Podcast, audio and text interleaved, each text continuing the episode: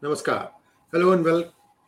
Hello and welcome to P Guru's channel. I am Sri Iyer, your host, and today I have with me General Ravi Shankar, and we're going to talk about some things like, for example, the uh, current status as a general sees it between Russia and Ukraine. Second, the role that India can play as a mediator in this, and third, the missile that allegedly landed in Pakistan and started from India. So, all these three things we're going to talk about. I want you to stay till the very end because we are going to reserve the best, as always, for the end. General Ravi Shankar, namaskar and welcome to P Guru's channel, sir. Namaskar and thanks a lot for calling me over again. It's a pleasure to uh, interact with you and the audience. General Ravi Shankar, it's always a pleasure to have you on our channel, sir. Straight talk and uh, you know very very honest appraisal of where things stand a 360 degree view. Everything that you say is lapped up. And uh, first off general ravishankar can you give us a view uh, from the sides or from the front? I don't know how close a view you have of what is playing out in uh, ukraine. Russia they say is inching in but they haven't caught from my reports. Only one city they have captured so far in ukraine. Everything else they keep saying they're moving but children's hospitals are getting bombed. Uh, how do you see this sir? Uh, well uh, i've just written an article on how uh, the war is progressing and what should our role be you know and what should our way forward be. But be that as it may uh, what we are seeing and what being fed is largely the western narrative the russian yes. narrative is not coming to us. But even then uh, the fog of war is slightly lifting and you get you there is a little bit of clarity what's happening. Uh, leave out the allegations and etc etc which you know or the accusations of the west on what russia is doing. But let's look at it what is the current status between russia and ukraine politically?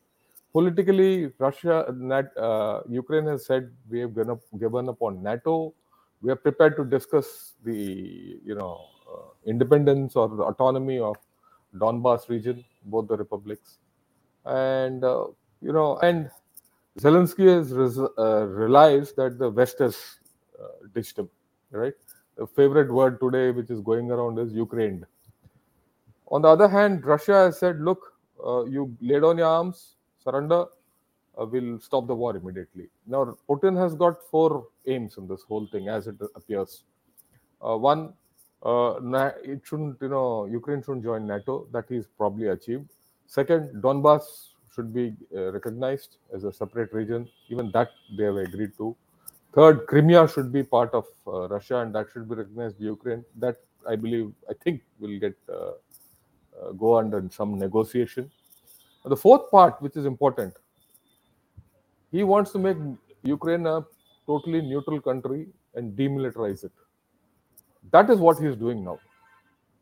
If you see the way the military operations are going, capturing Kiev, Kharkov, and all are you know more uh, for show, you know, symbolic. But he's actually capturing the getting the uh, getting hold of the Ukrainian forces and to demilitarize them.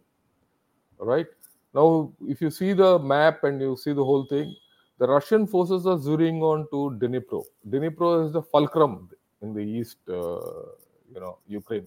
The moment he they uh, there's a link up between the southern forces, Dnipro and Kharkiv. You know, all Russian uh, Ukrainian forces to the east get trapped. They'll further once Kiev is surrounded in some manner and operations proceed down south. Ukrainian forces to the north also get trapped.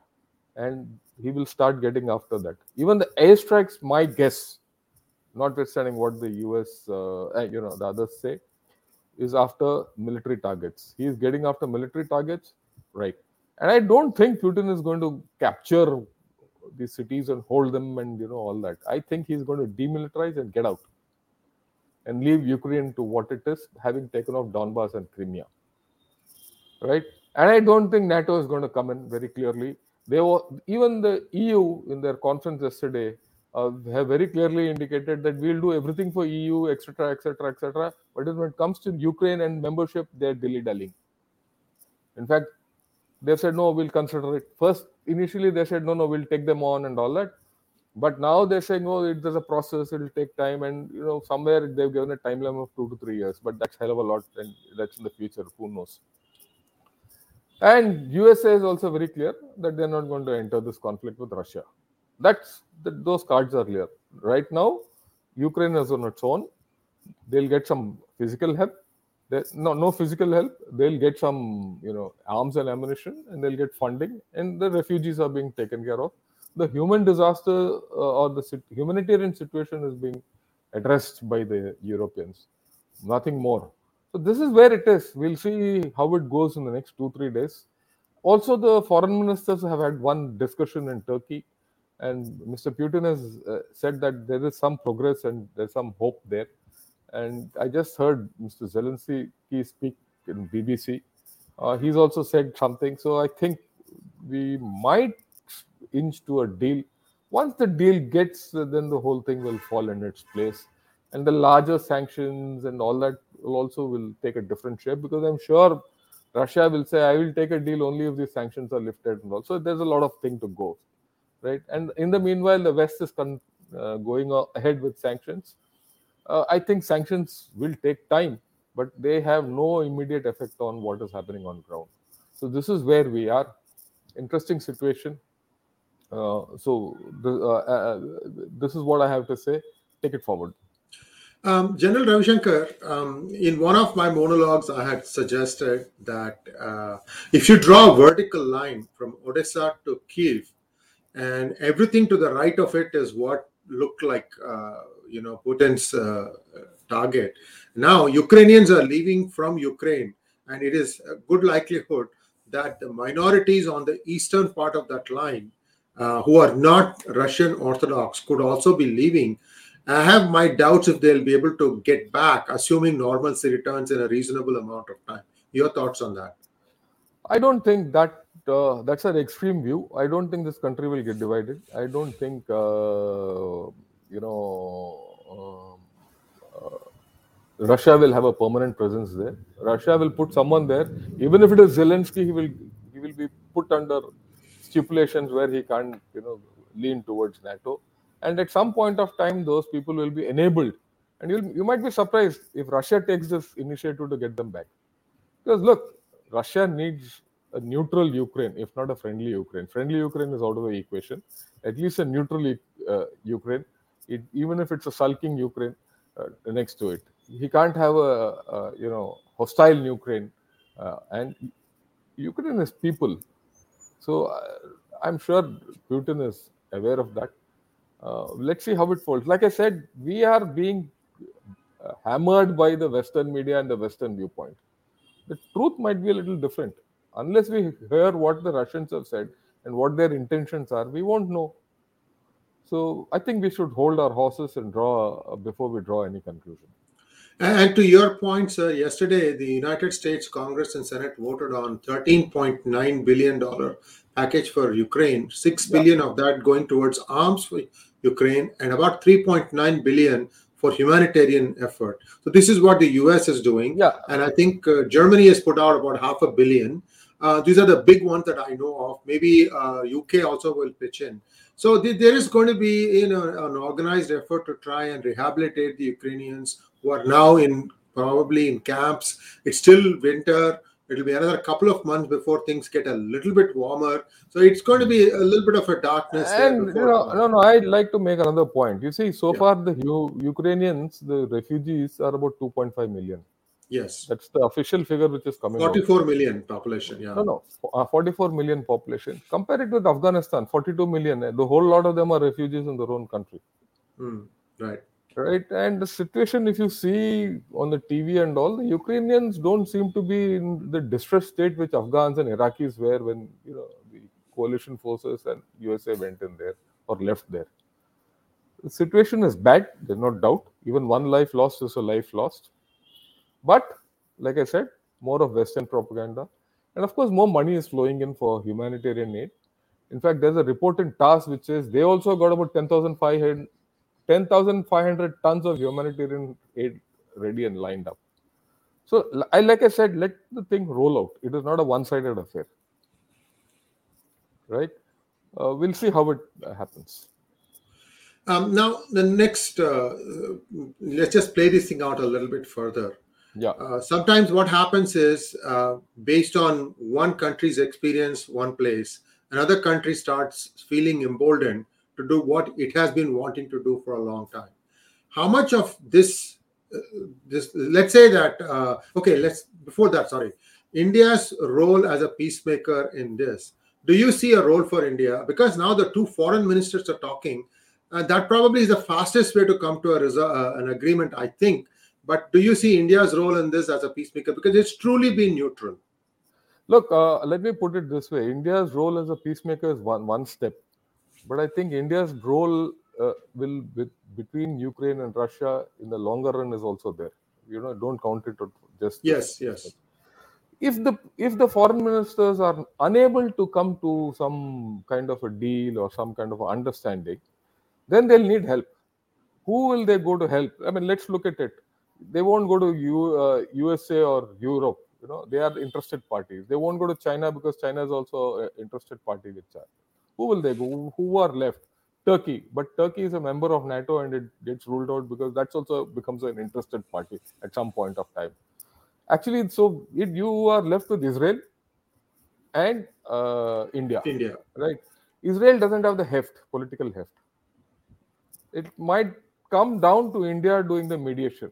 Will the mediation be necessary or not is a different story but india has good equations with ukraine right and uh, e- very good equations with uh, russia and so india has the capability of uh, this uh, mediating and we have also indicated in the UN, and Mr. Modi has spoken to Mr. Putin and Mr. Zelensky, and they've said, why don't you both talk? We should finish the whole thing, right? So I think India has a role, but India has a role down the line. Once things cool down, when things you know start, India has a role in rebuilding and helping Ukraine out, right? And India has a role in uh, Russia also. You know, it, it can mediate between Russia and the world to normalize equations. You can't have a big power like Russia sitting in one corner sulking, right? Nor is it feasible that you you know erase them from your you know everything. So there is a larger role for India, and India is a, a power in its own right. Right, it's a regional power of consequence. It's no more like that 62 story. So I see a large role for India in the future.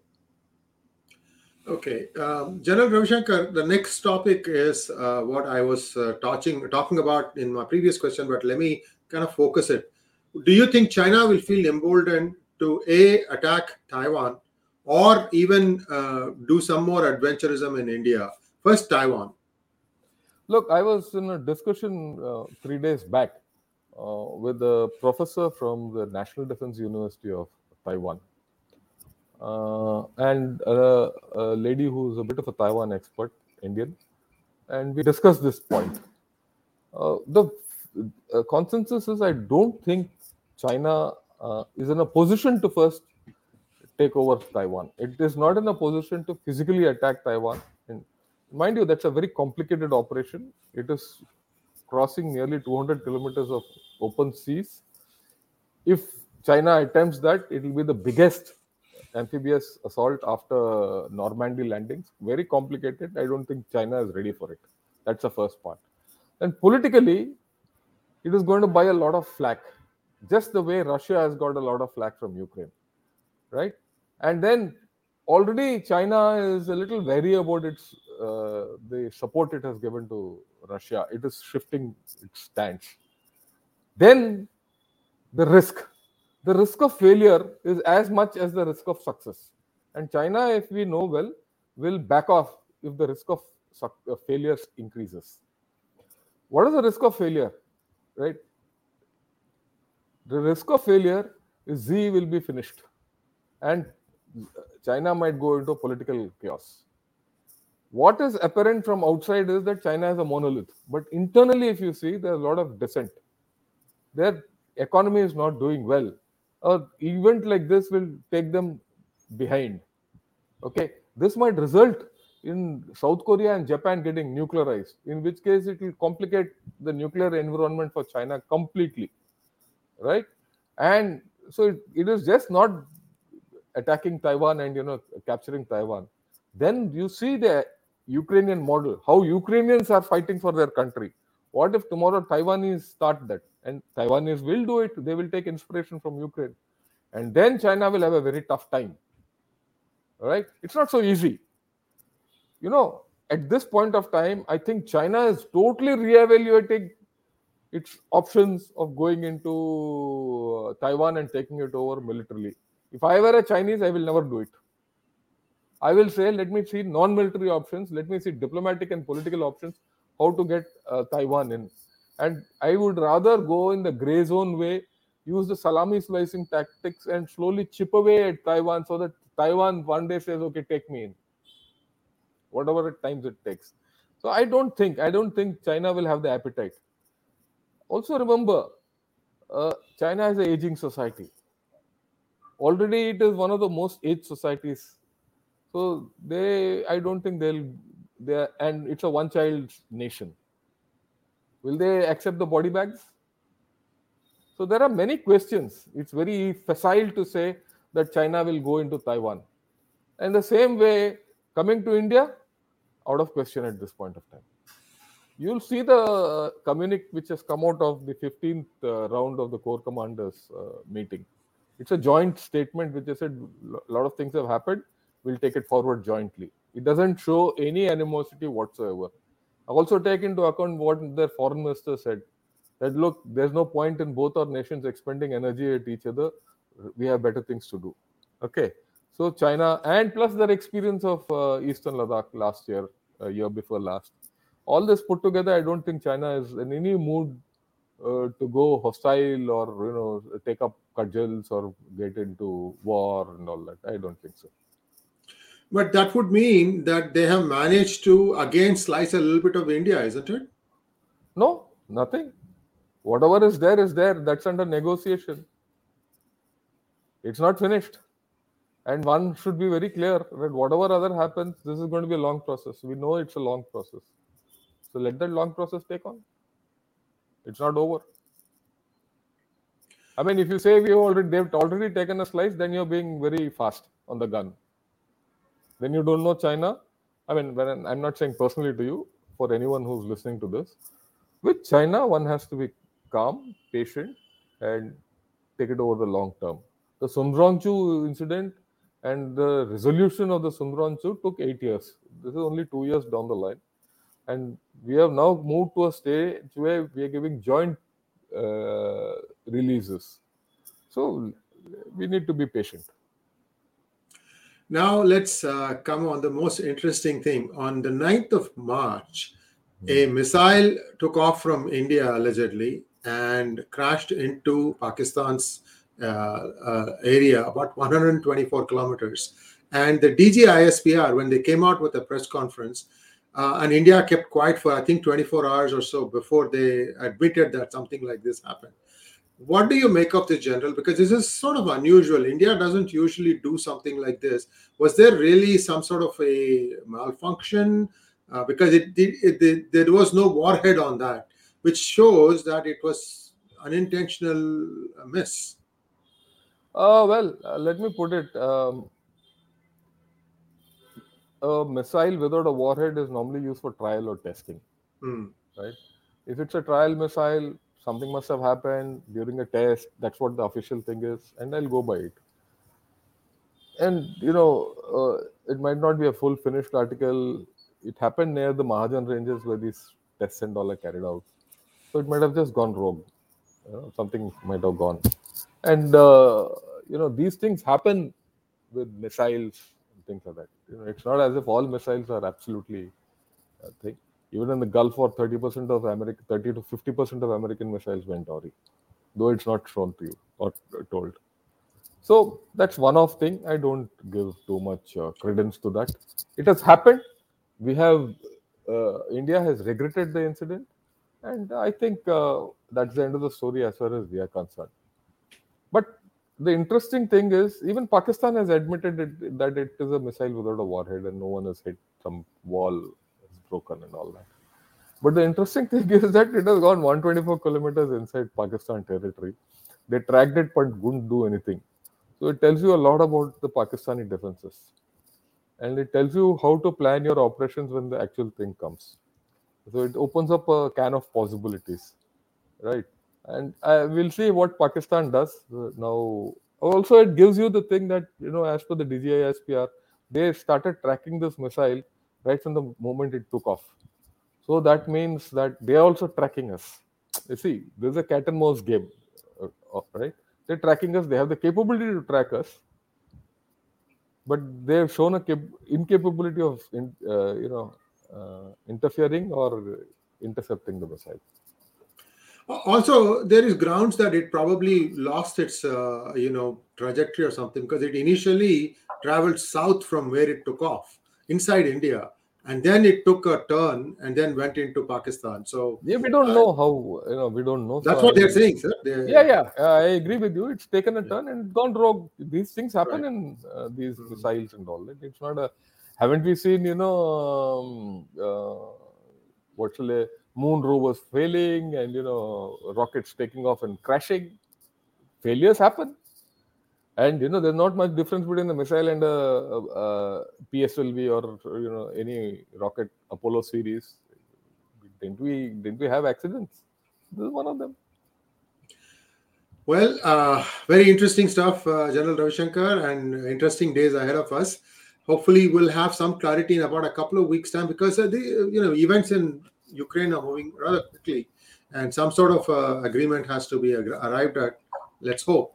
And uh, General Ravishankar, always a pleasure to have you on our channel, sir. Thank you very much, and we'll be back again soon, viewers. Namaskar.